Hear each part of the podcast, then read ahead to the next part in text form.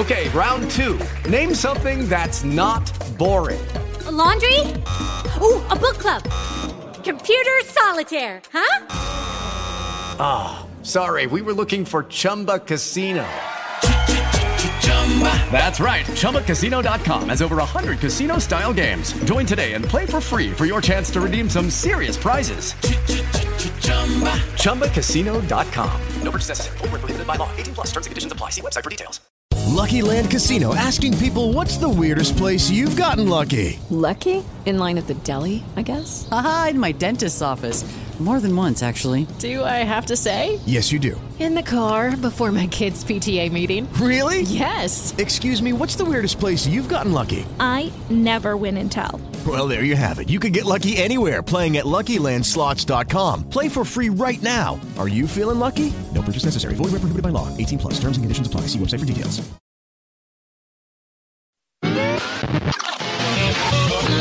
They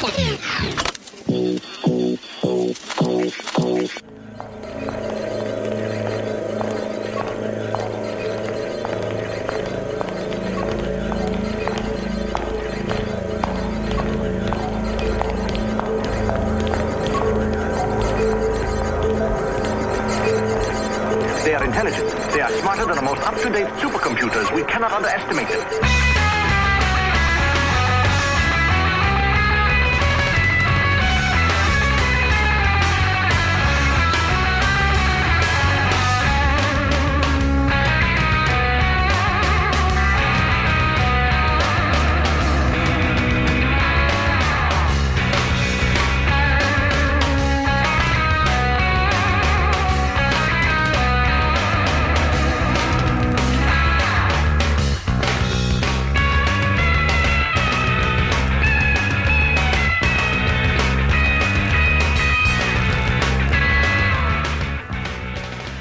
Salve amici di RKO, salve amici di UFO Letture Straordinarie. Eh, questa è la quarta puntata del programma che vi porta in viaggio per territori sconosciuti della letteratura.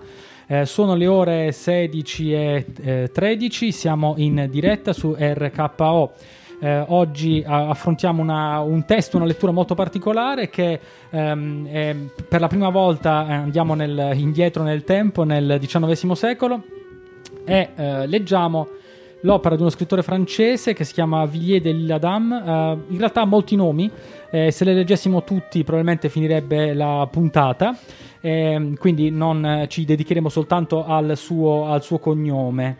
Eh, oggi abbiamo un ospite importante dal- che ci seguirà per tutta la puntata ed è eh, Livio Costarella, eh, che è giornalista della Gazzetta del Mezzogiorno. Comprate la Gazzetta del Mezzogiorno, è musicologo, Ciao Giovanni, grazie, grazie a tutti. Grazie Livio di essere con noi, eh, lo segui- gli parleremo eh, specialmente nella seconda parte del, del- del programma.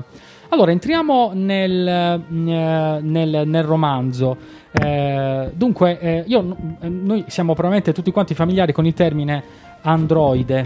Eh, tuttavia, questo termine, che oggi è così eh, popolare, è stato inventato proprio da questo signore francese del secolo scorso, anzi di un secolo e mezzo fa, ovvero Villiers de l'Isle-Adam. Ehm, l'opera della quale parliamo si chiama Eva Futura. Prima di eh, in- dare due dettagli sul- sulla trama, io volevo mh, fare, diciamo, delle scuse ai- ai- agli ascoltatori di UFO eh, perché insomma il contenuto di, di Eva Futura ha eh, qualche elemento, è un, po', è un po' datato per certi aspetti e uno degli aspetti su cui è datato è sicuramente il, eh, la misoginia perché questo aspetto è indubbio. Ora, ehm, la trama di, questa- di questo romanzo è molto semplice. eh, è la storia di un gentiluomo inglese eh, che si chiama Cillian Ewald, come mi ha insegnato bene la mia ehm, insegnante di, di inglese preferita. E eh, eh, Cillian eh, incontra il eh, grande inventore Thomas Alva Edison, eh, che- con, con il quale insomma era legato da una vicenda di qualche anno precedente. Ad Edison eh, rivela eh, eh, Ewald che ehm, soffre per amore. Ora, la sofferenza eh, deriva non tanto dal fatto che questa donna non corrisponda al suo amore, ma dalle qualità, diciamo così, di questa, di questa donna. Allora, così dice ehm, Ewald a proposito del suo problema.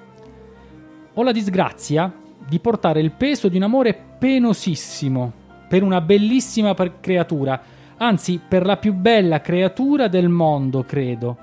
Il problema però di Ewald e un po' di tutti gli uomini di questo romanzo è che eh, sentono che questa bellissima creatura non sia alla loro altezza, quindi eh, in un passaggio un po' più avanti, siamo a pagina 53, io sto sfogliando una, un'edizione di, di, di, qualche tempo fa, perché è un'edizione del 1966, eh, si dice che Ewald e, e, e, la donna della quale era innamorato eh, passeggiavano al Louvre, allora eh, raggiungono la, la, statua della Nike di Samotracia e, ehm, e allora Ewald racconta a, a Edison attraversammo le sale e la misi bruscamente in presenza della statua immortale.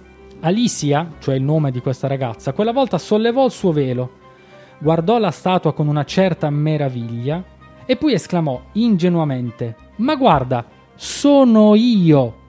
Sì, ma io le braccia le ho e ho l'aria più distinta. Dopodiché eh, passa qualche minuto e, e, quindi poi Alicia dà il giudizio definitivo su, ehm, sulla Nike di Samotracia ma se fanno tante storie per quella statua, io allora avrò successo. Comincia così eh, il, l'opera e questo tono eh, sulle donne eh, in realtà lo, lo, troviamo molto spesso, poi per la verità lungo tutto il, il romanzo. Ehm, a pagina, vado più avanti, pagina 134, c'è forse eh, la, l'attacco più, dire, più forte o anche più, dire, meno accettabile ancora una volta c'è l- l- l'inventore Edison che, che parla con Ewald. Sì, sono così queste femmine, i giocattoli senza conseguenza per il passante, ma terribili soltanto per uomini come Anderson. Anderson è una eh, vicenda tragica che eh, Edison ha raccontato a, a Ewald.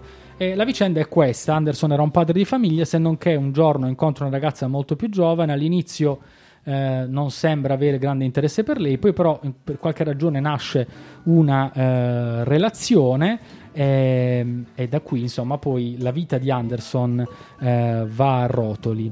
Ehm, ora eh, c'è questo tono, c'è questo elemento di, eh, di, di, accusa di colpa verso le donne, eh, per cui sarebbe soltanto responsabilità eh, della ragazza che Anderson ha incontrato se poi la sua vita è andata a rotoli e non eh, semmai anche di Anderson.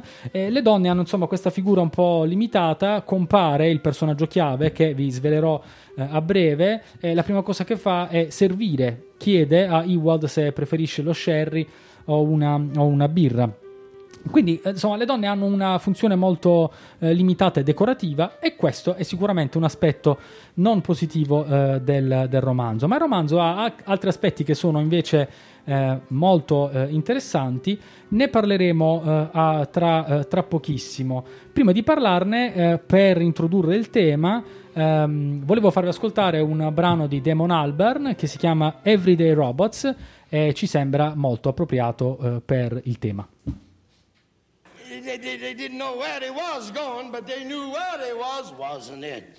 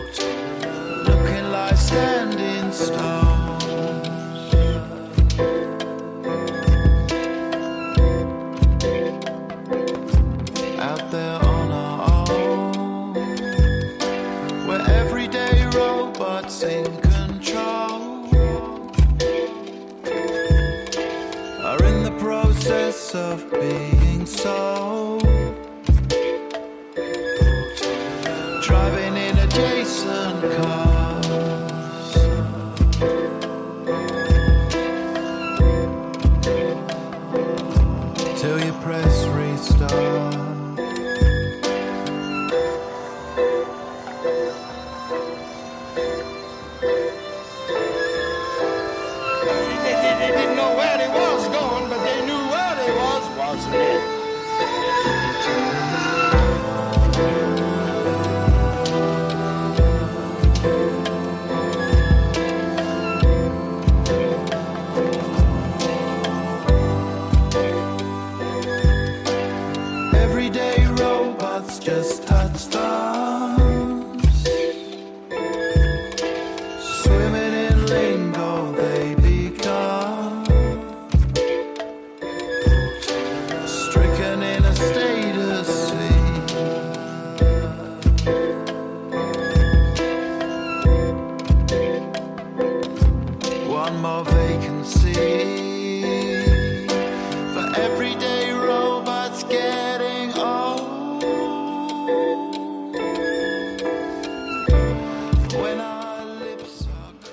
Bene ascoltatori di UFO Letture Straordinarie, torniamo in eh, diretta e torniamo a parlare di Eva Futura. Il titolo eh, ci dà delle indicazioni piuttosto chiare, eh, l'Eva del futuro sicuramente.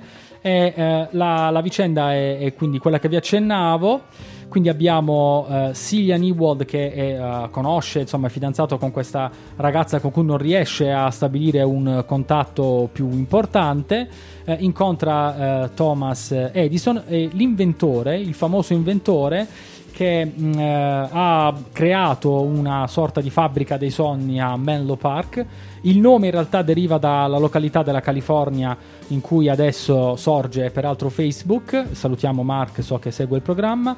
Ehm, eh, e, e- e- allora Ewald propone, anzi è Edison che propone la soluzione a Ewald e la soluzione è questa.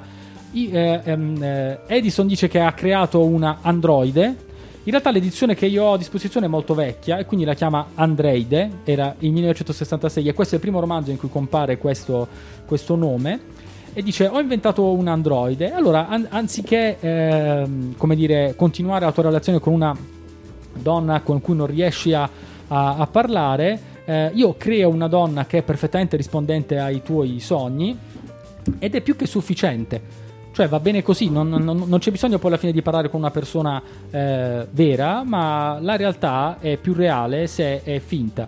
Eh, e questo è uno dei grandi temi, forse il, il più importante di, di- di Eva Futura, ehm, assieme a una fiducia che viene trasmessa nella scienza che di fatto è, è infinita, nel senso che Ewald, ma anche Edison, ehm, ritengono che la scienza possa davvero risolvere ogni problema, anche come questo, eh, quello del- del- dell'amore. A un certo punto dice Edison a Ewald, chimera per chimera, non è meglio l'androide?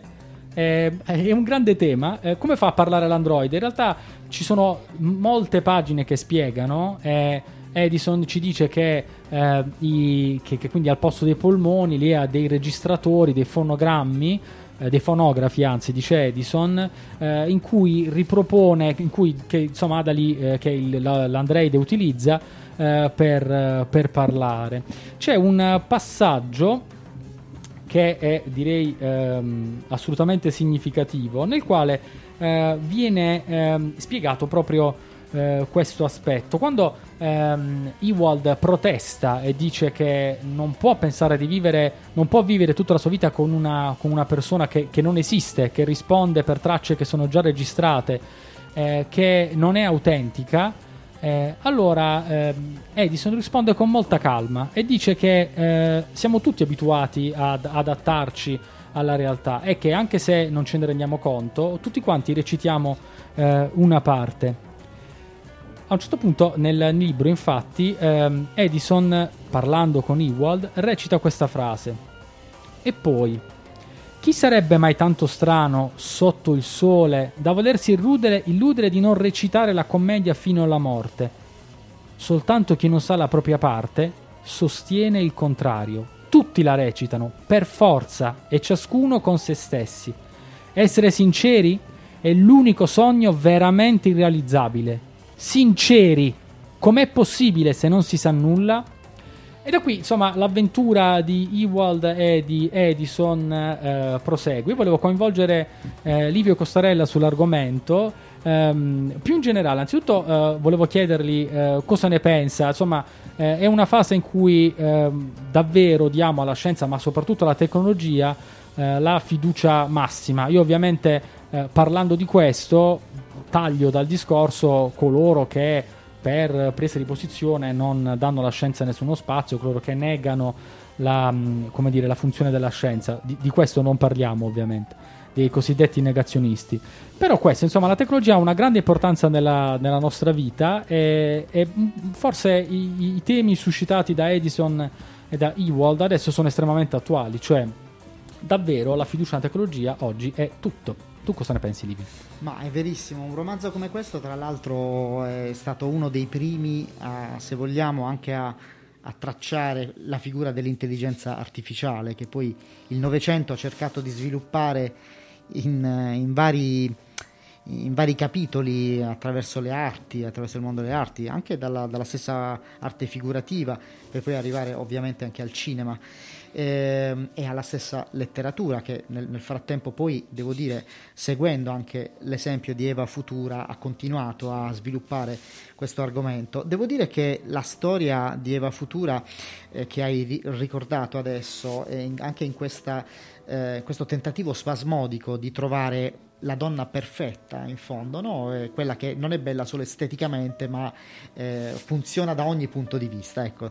Tanto per, per, restare, diciamo, uso le virgolette misogini come il linguaggio che il libro stesso usa, mi ha ricordato uno dei primissimi episodi di una straordinaria serie tv, perché oggi insomma tutti parliamo di serie tv, ma non dimentichiamo che una delle prime e più belle in assoluto resta ai confini della realtà, che nel 59 debuttò in America e primi, la prima stagione aveva circa una trentina di episodi. Il sesto episodio di quella stagione si chiama Solitudine ed è una storia brevissima, girata in appena mezz'ora di episodio, in cui un, un condannato all'ergastolo eh, subisce come condanna quella di vivere cinqu- 50 anni, che diciamo era eh, l'ergastolo considerato all'epoca, in un pianeta eh, lontano milioni di chilometri dalla, dalla Terra eh, vive quindi in completa solitudine e riceve solo quattro volte all'anno la visita di tre persone, tre ufficiali che gli portano dei viveri con cui lui può andare avanti. Quindi solo che questi ufficiali possono restare con lui non più di 15 minuti perché hanno soltanto quel lasso di tempo.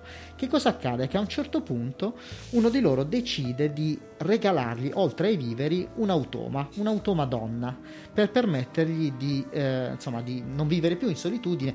E lui vive questo primo approccio con questo robot che è perfetto in tutto e per tutto, è un'Eva futura, anche in, in quella, ricordo benissimo quel, quell'episodio, eh, lo vive in maniera prima molto arrabbiata perché no, non riesce a stabilire con questa donna un rapporto e poi invece pian piano se ne innamora. E, e poi vabbè non, non, svelo il finale perché il finale è, trovo che sia geniale però ecco ai confini della realtà aveva tratto spunto secondo me sicuramente da, da, da Eva Futura per, per ragionare su quello. Beh, poi l'argomento dell'intelligenza artificiale oggi è quanto mai viva, eh, perché eh, tutti noi ci chiediamo quale sia il confine eh, entro il quale eh, poter andare. Ehm, tutti noi oggi abbiamo a che fare in fondo con più intelligenze artificiali. Il nostro Black Mirror che, che ci accompagna ogni, in ogni istante, no? il nostro smartphone, il nostro tablet, il nostro computer.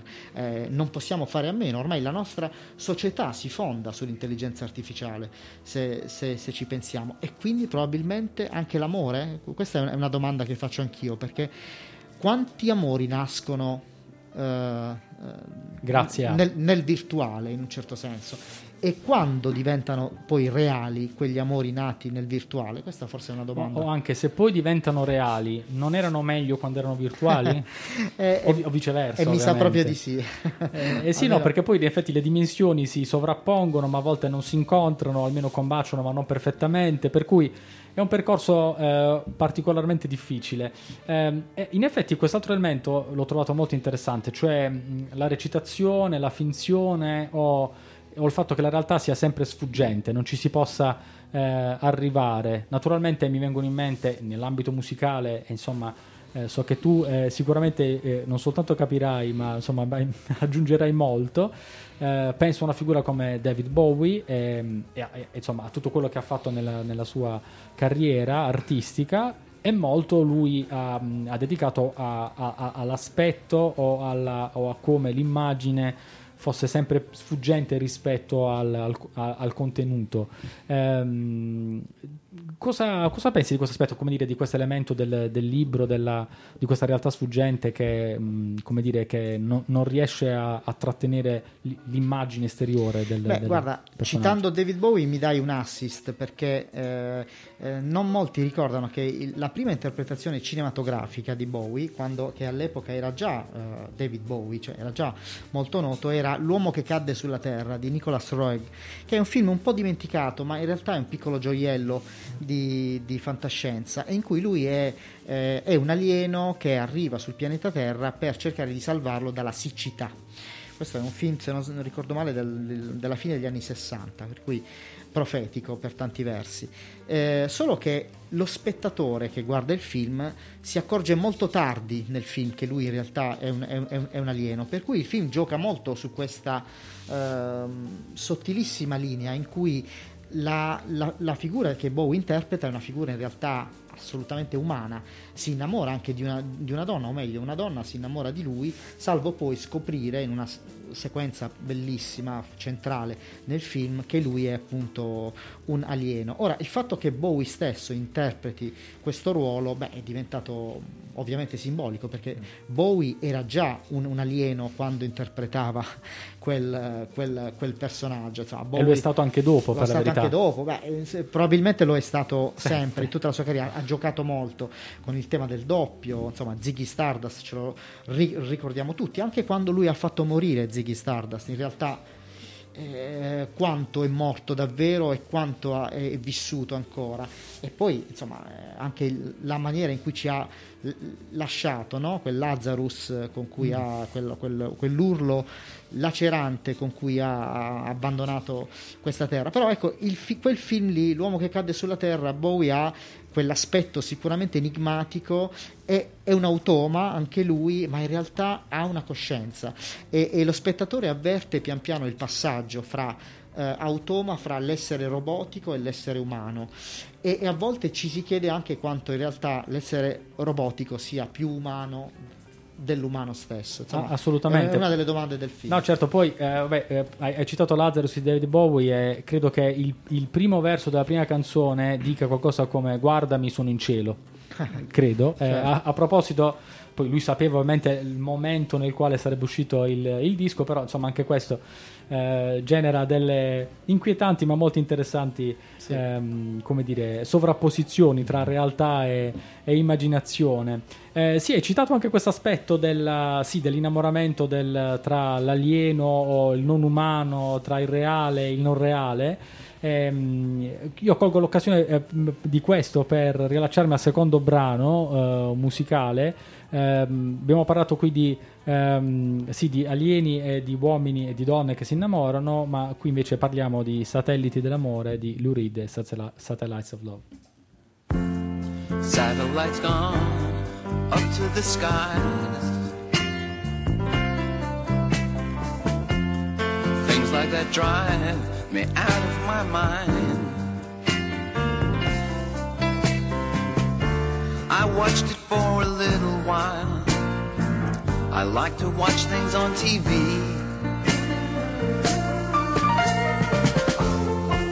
Satellite of love. Satellite of love. Satellite of love. Satellite of.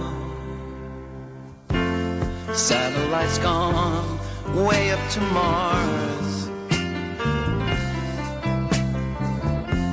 Soon it'll be filled with parking cars. I watched it for a little while. I love to watch things on TV.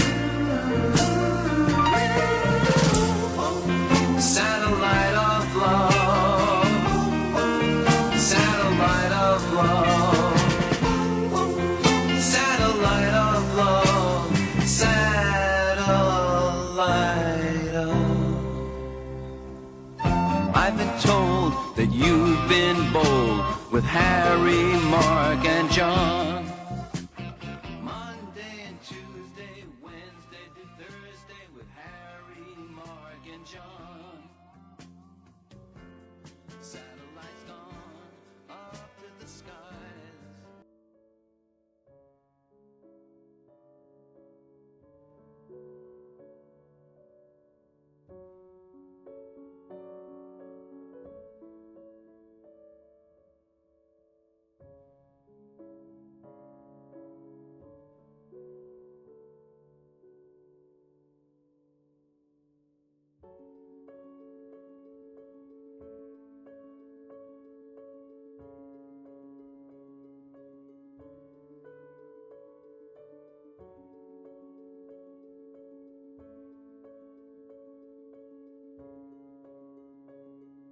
Bella domanda anche perché eh, in un mondo digitalizzato come questo ricevere in redazione ancora delle, delle copie cartacee di un libro fa ancora un certo effetto, devo dire. Eh, per cui probabilmente forse le redazioni di un giornale o di una radio piuttosto che di una tv forse sono le uniche ancora che hanno delle pile accatastate di libri che per fortuna ancora escono, devo dire, perché a un certo punto, qualche anno fa, o, una decina d'anni fa, abbiamo temuto tutti che, che l'ebook eh, potesse sostituire la carta. Ora, io non ho nulla contro l'ebook, anzi è un- uno strumento anche molto utile in certi casi, eh, però insomma mh, sono ovviamente a, a favore della carta e credo che nulla potrà mai sostituire il piacere di avere un libro cartaceo. Quindi dico questo per dire che intanto è bello vedere in, in redazione queste pile di libri che arrivano, che magari forse non saranno mai letti da, da qualcuno o soltanto alcuni di, alcuni di loro saranno letti, però intanto arrivano. Per cui la prima azione che un libro fa, che il neonato libro eh, può fare, è quella di essere diffuso, di essere inviato in giro per il mondo, no? in un certo senso, deve avere la sua sorta di iniziazione e l'iniziazione è eh, il fatto che qualcun altro possa leggerlo. Ora, se questo qualcun altro sia un, eh, un giornalista, quindi qualcuno che può, o un critico letterario, qualcuno che può veicolare il messaggio del libro, beh, tanto meglio, perché questo vuol dire che il messaggio del libro può essere poi letto da, da, da tanti Ma altri. quindi secondo te è ancora possibile che un critico o una redazione culturale possano spingere un libro o magari al contrario in qualche modo frenarlo? Cioè è ancora possibile che, un- un- come dire, che, che il consiglio di, un- di un critico eh, letterario possa fare la fortuna di, di un libro? Funziona ancora- può funzionare ancora così? Beh, questa è un'altra domanda interessante. Eh, rispetto forse a qualche decina d'anni fa, forse il- questo potere di influencer, di un critico, per usare una parola oggi molto in voga, eh, forse oggi è diminuito un po' questo potere. Eh, ovvero, eh, insomma, all'epoca eh, tutti aspettavamo, parlo di 30-40 anni fa, magari eh, la terza pagina del Corriere della Sera piuttosto che della Repubblica o del, del giornale locale più importante per eh, avere le informazioni sulle ultime pubblicazioni, i migliori romanzi. Oggi invece queste sono informazioni che ci arrivano da ogni parte, siamo un po' sommersi da, da queste classifiche se vogliamo, no? Eh, basta andare su internet, su qualsiasi blog dedicato alla, alla lettura ma anche sul- sulle piattaforme che vendono libri, no? anche lì troviamo i libri più venduti e tutto quanto. Ora, se il successo di un libro possa dipendere dal consiglio eh, che un giornale possa dare, secondo me questa è una cosa che oggi purtroppo avviene molto molto meno.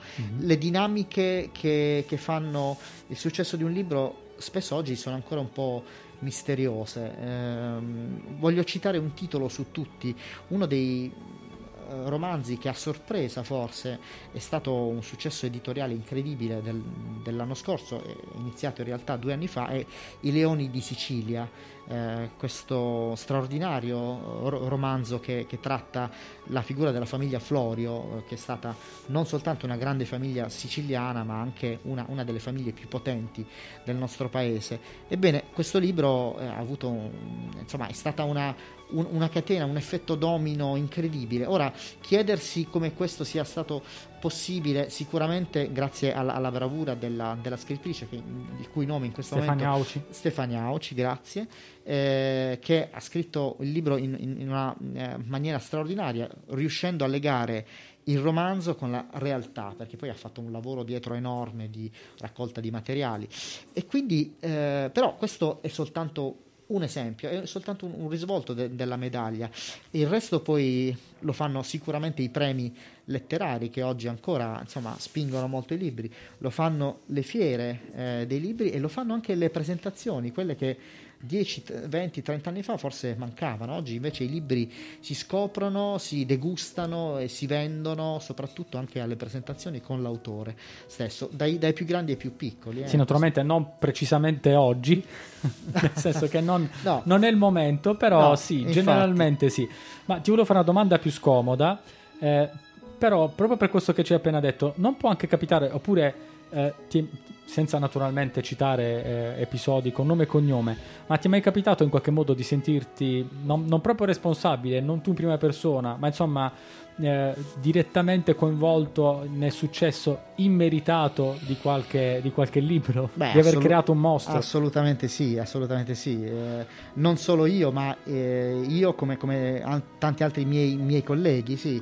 La, la creazione dei, dei mostri, eh, come anche però delle- insomma, dei loro risvolti migliori, sono, insomma, sono sicuramente frutto anche di, di campagne mediatiche, di apparizioni in tv, eh, insomma di tutto un battage che, che- che si può fare. Però questo insomma, dipende anche dalla bravura magari di una, bel- di una ottima agenzia che sta dietro la, la comunicazione del libro, di un bravo ufficio stampa, eh, insomma sono tutte, è una dinamica, una macchina che, che si muove eh, attorno alla figura del libro che può permettere al libro davvero di eh, diventare qualcuno o meno. Detto questo però ci sono libri straordinari purtroppo che, che non avranno mai successo, eh, ma come anche film, come anche dei, dei- dei quadri di autori contemporanei o, o musicisti contemporanei che scrivono una musica bellissima ma che rimangono di nicchia.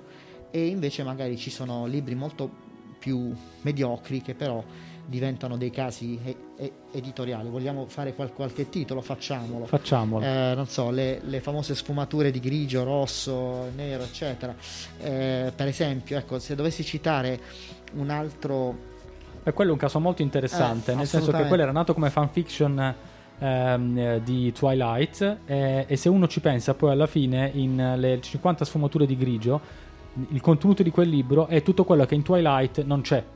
Cioè, notoriamente la di È Twilight vero. è, di questo amore un po' platonico e quindi sfumature di grigio è appunto il- il- l'enorme, grande e rosso elemento, eh, ingrediente mancante di, di Twilight. è Ehm, vero. E poi anche lì è arrivato il cinema, insomma, Sì. che a, come dire, a buttare sul tavolo le- insomma, la, la briscola a, denari no? Sì. per, per rendere il tutto ancora più... Va bene, abbiamo parlato molto di robots, io continuerei ehm, eh, in particolare con uno grande, grosso e rosa che ci presentano, di cui ci parlano i Flaming Lips.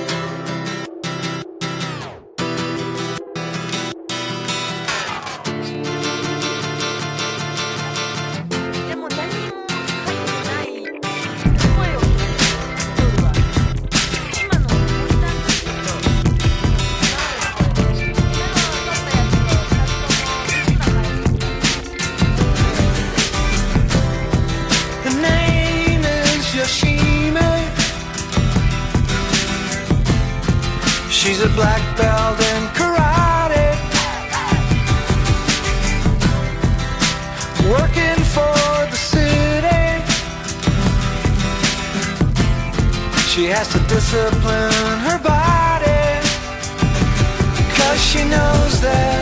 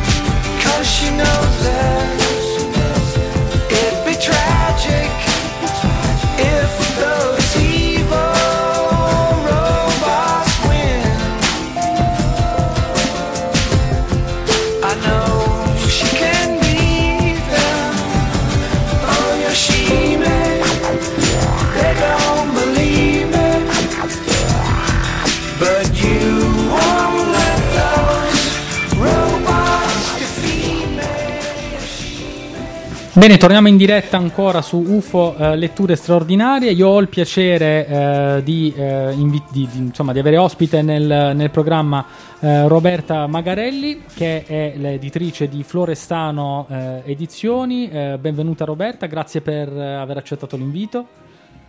Ciao a tutti e grazie a voi invece per avermi invitato. Eh, bene Roberta, io ti volevo fare qualche domanda sul, sul tuo mestiere, cioè cosa significa pubblicare libri, come li scegliete, e cosa significa fare eh, l'editrice. Però prima eh, volevo chiederti il, il perché del, del bellissimo nome della tua casa editrice. Allora, ehm, diciamo che io ehm, sono nata come una musicista e come una pianista, quindi mi ritengo ancora una, una musicista prestata all'editoria in realtà. Quindi tutto il mio lavoro dalla nascita della mia casa editrice è comunque improntato sulla musica e anche il nome di Florestano è, è un nome prettamente musicale perché è lo pseudonimo di un, di un grande compositore dell'Ottocento, Robert Schumann, che io ho amato particolarmente quando appunto ero una pianista. E quindi ho suonato moltissime opere di questo autore, ehm, era quello che era più nelle mie corde e poiché era, avevo studiato anche la sua, eh, la sua vita, la sua biografia, lui era figlio di editore, era una persona particolarmente colta, ehm, eccentrica e con una visione molto ampia della vita, non ristretta soltanto nell'ambito musicale, ho ritenuto giusto eh, chiamarla con il suo nome, ecco, chiamare la, la mia casa editrice con il suo nome. C'è un rapporto proprio affettivo tra me e Florestano. Beh sì, sì, sono un po' allenati, eh, come dire, allineati gli astri eh, tra te e, e- e Sì, Schumann. Sì, sì, sì. Sì, esattamente, c'è stata proprio una, una situazione così eh, talmente perfetta che non poteva che andare così, insomma. Tra l'altro aggiungo, eh, ciao Roberta, sono Livio, aggiungo che eh, Ciao, mi, mi- Livio. mi fa sorridere anche la tua spiegazione della- del nome che ovviamente conoscevo, ma eh, eh, insomma per chi conosce un po' Schumann, Florestano e Eusebio che sono le sue due anime, Eusebio è quella più timida e riflessiva e chi, e chi ti conosce sa che sei una...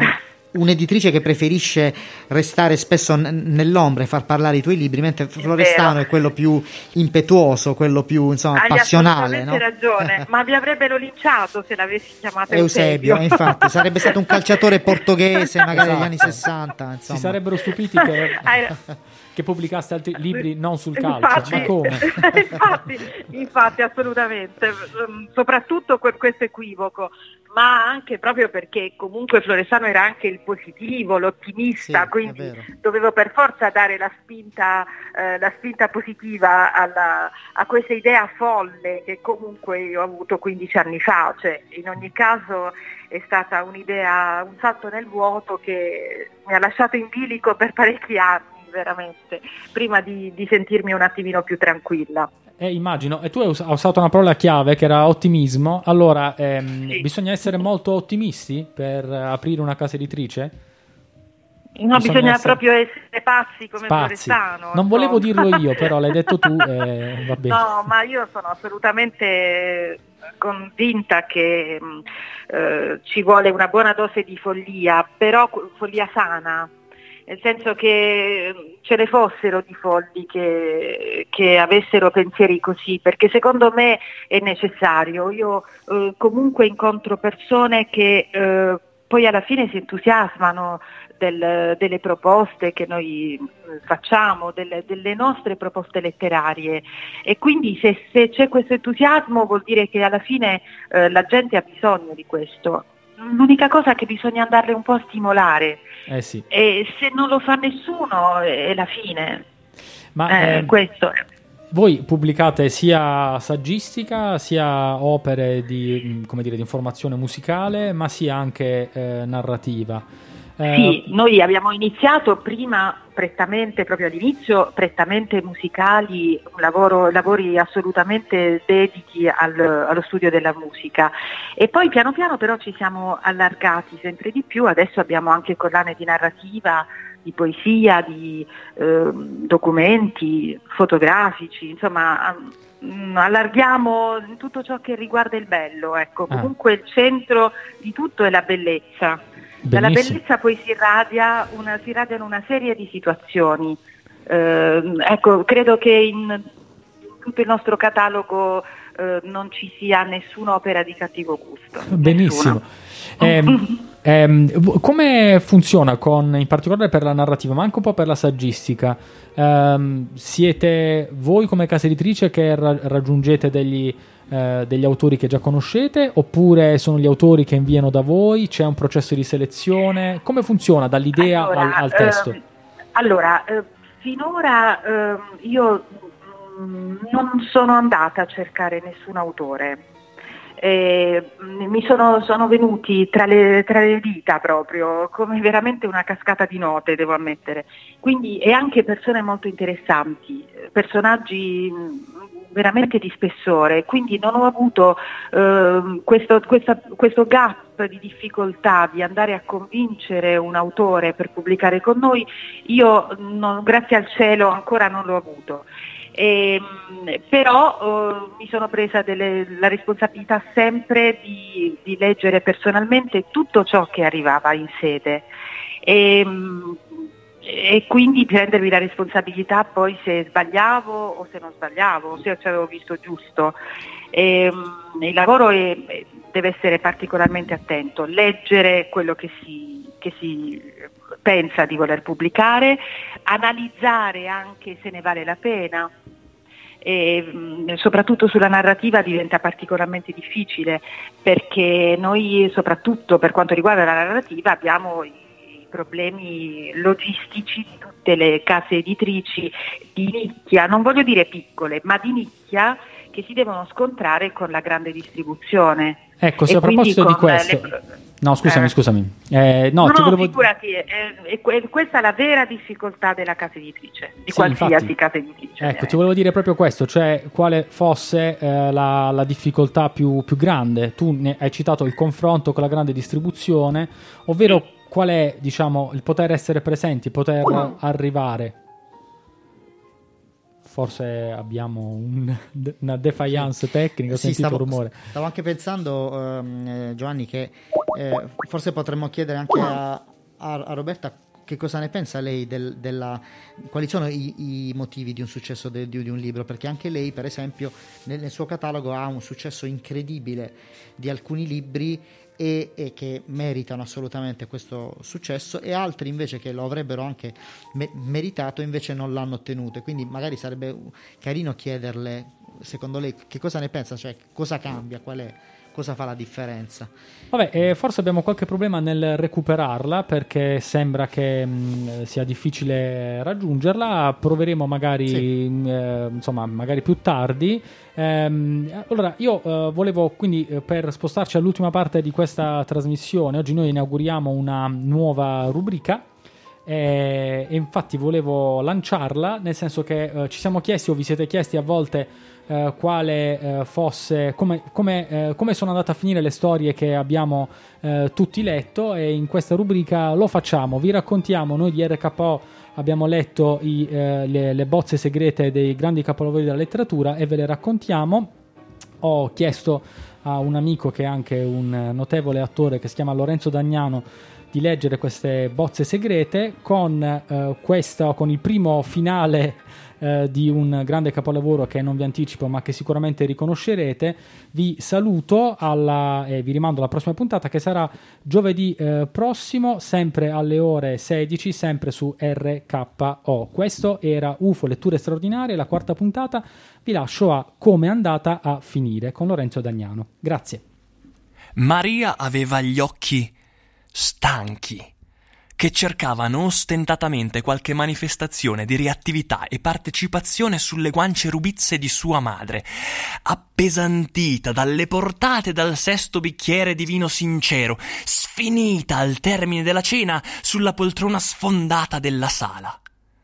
Aveva detto a Giovanna di allestire una cena di piatti schietti come piacevano alla sua famiglia e lei aveva poi prodotto una lunga lista di piatti tutti di esuberante iperbole lipidica o invece iperglicemica. Anon non li vedeva spesso. A Natale, una volta all'anno e anche quest'anno come l'anno scorso, tutti quanti. I guai vengono bensì spesso perché ci si è dato cagione, ma che la condotta più cauta e più innocente non basta a tenerli lontani e che quando vengono o per colpa o senza colpa la fiducia in Dio li raddolcisce disse sua madre in un impreciso momento di lucidità oppure di intemperanza etilica, con uno sguardo fisso, raggelante, che per qualche istante fece rabbrividire anche Cristoforo con il piccolo sulle ginocchia, sospesa nella terra di nessuno tra le dieci della sera e la messa. L'idea che le cose le si aggiustano da sole sciocca mamma. La provvidenza! disse poi lei con voce sostenuta ed alzandosi su due gambette malferme. Sua madre aveva superato da poco quarant'anni, ma da quando si erano trasferiti a Milano le cose erano peggiorate, a giudicare almeno dal suo decadente stato fisico. Voglio dire, non lavorare, stare a casa tutto il tempo e vivere da signori in città poteva, dopo un po' di tempo, affaticare come lavorare nei campi o in filanda. Non avere niente da fare. Nessuna toppa da rammendare, campo da dissodare, frati da risistemare, fidanzati con cui piagnucolare, semmai passare in rivista le bambinaglie, sgridare i bimbi più piccoli, dire loro di essere compunti e pregare il Signore, pregare il Signore, pregare il Signore. Poi arrivavano i precettori per Ambrogio, Teresa ed Enrica, gli altri aiutavano in giro, tranne Lodovico che passava tutta la giornata nella bisca clandestina di Via degli Orefici. I più grandi abitavano nelle loro case, per cui non c'era niente da fare. Renzo non c'era mai, ma non si capiva bene dove passasse il tempo. Tornava e parlava di capponi, di carni pregiate della salsa menteria fusaglia, del pane di preattoni, dei formaggi di castolli, delle noci di galdino, i dolci di mandelli. E a tutti pareva che cianciasse solo di ciccia, fame, pappa e zuppa, per cui a Natale era contento come il bambino più felice del mondo. Maria Aveva infatti stabilito che la sua porzione fosse doppia, già dall'antipasto e fino all'amaro. L'idea era che tutta la famiglia si ritrovasse al castello da Maria alla sera del 23, così che poi per la vigilia tutti fossero presenti, i bambini vedessero Giovanna impastare i dolci e la nonna criticare Giovanna che impasta i dolci. Bisognava schierare le sentinelle e le guardie notturne, che altrimenti il buon Renzo divorava anche la pasta cruda e non lievitata. Però i bambini divertivano lo stesso. Durante il giorno della vigilia la cucina si era affollata di un via vai intenso e sudaticcio. Lucia aveva assaggiato il vino e vuotato il bicchiere con sospetta velocità, e Maria aveva naturalmente fatto finta di non vedere o non capire. Poi si era riversata la folla scomposta della gens. Cristoforo, Lodovico, Federico, Teresa, Perdicca, Chiara, Ambrogio, Enrica, Menico, Silvia, ex Escei, Twelve e Franco, in ordine sparso di grandezza con famiglia e prole numerosa a seguito, a totalizzare uno sconcertante numero di 37 a tavola, di cui 8 prepuberi e una mezza dozzina di lattanti variamente supportati da baglie di varia natura, tutte finanziate dal patrimonio apparentemente senza fine del capofamiglia che, seduto a capotavola opposto a sua moglie, all'altro capo del tavolo, ad una cinquantina di metri di distanza, sosteneva in tono aulico e con qualche rigurgito della splendida cotoletta giovannea che era mala cosa nascer poveri, però assai bella diventar ricchi. Il fatto era che Lorenzo, o come dicevan tutti Renzo, Aveva prima acquisito la filanda assieme a Bortolo, poi ne aveva presa un'altra, proprio a Bergamo. Poi Bortolo era morto. E allora il tramaglino era diventato socio unico. Poi venne il consigliere speciale biondino, che gli si presentò con una bella pila di brogliacci sotto braccio e A noi poverelli le matasse paiono più imbrogliate perché non sappiamo trovarne il bandolo. Però il bandolo l'ho trovato io, gli disse l'uomo speciale dei bilanci magici. Poi, dopo due anni, erano venute altre dieci filande e quindi non c'era stato più bisogno di lavorare. E dopo un altro po' Lucia aveva detto che l'aria di Bergamo era troppo secca e che allora si trasferissero in Milano, dove presero casa allo slargo del Mercato dei Cavalli, al borgo Santa Trinità, nei pressi dell'approdo della Darsena. Qualcuno dell'ufficio del Gran Contestabile aveva cominciato ad alzare qualche sopracciglio sulle tasse che mancavano e per i furiosi accumuli di grossa grana di tramaglino. Ma l'ammanco era stato presto riempito da una serata conviviale al tavolo con il podestà, gran cancelliere e il supergovernatore. Quando poi la cena diventò una ricorrenza mensile, nessuno mise più il naso nei conti sghembi dei tramaglino. Un signorino avvezzo a stare nel cotone, si poteva allora dire. Quanto poi a Lucia, non s'era fatto apposta, ma ci si era riusciti ad annoiarla. E se alla sera si assaggiava un bicchiere, e poi anche un secondo, ed uno al pomeriggio, chi vuoi che se ne accorga se se ne prende uno anche al pomeriggio? Eh, nessuno. E così un giorno, e poi l'altro, e poi ogni giorno, e poi, quando arriva Natale, nella terra di mezzo tra la fine della cena e la messa, e chi se la ricorda più la messa? Non restava che Agnese, ma poltriva tutto il tempo, oppure ricamava, oppure parlava con sua figlia dei tempi eroici e delle sublimità pericolose e dei monti elevati al cielo e si dipingeva sempre come colei che aveva risolto ogni cosa, altro che quel frate.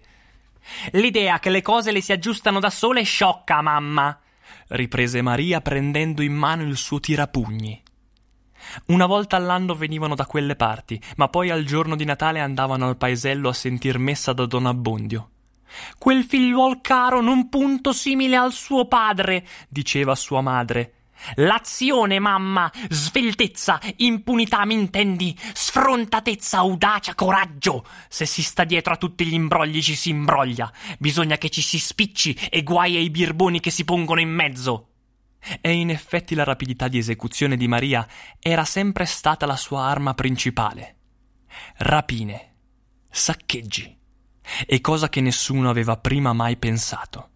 Una struttura gerarchica per la gestione delle imprese criminali, con squadre specializzate per il furto, altre per il taglieggiamento, altre per corruzione e il commercio clandestino di avorio, una che si occupasse degli investimenti in pirateria e il vertice supremo che raccoglie ed organizza, mette assieme e tiene sotto controllo, intuisce i punti deboli, taglia i rami secchi e premia i più meritevoli. Alla fine era forse diventata più ricca del padre. Forse. L'è troppo tardi per la messa, disse allora Lucia, che non si alzava dalla seggiola. Agnese ronfava, Renzo parlava fitto con Lodovico. Maria uscì allora sul balcone del suo castello. Era a cavaliere a una valle angusta e uggiosa, sulla cima d'un poggio che sporge in fuori da un'aspra giogaia di monti, congiunto a un mucchio di massi e di dirupi, e da un andirivieni di tane e di precipizi casa sua. Ma Maria ammirava anche il precedente proprietario,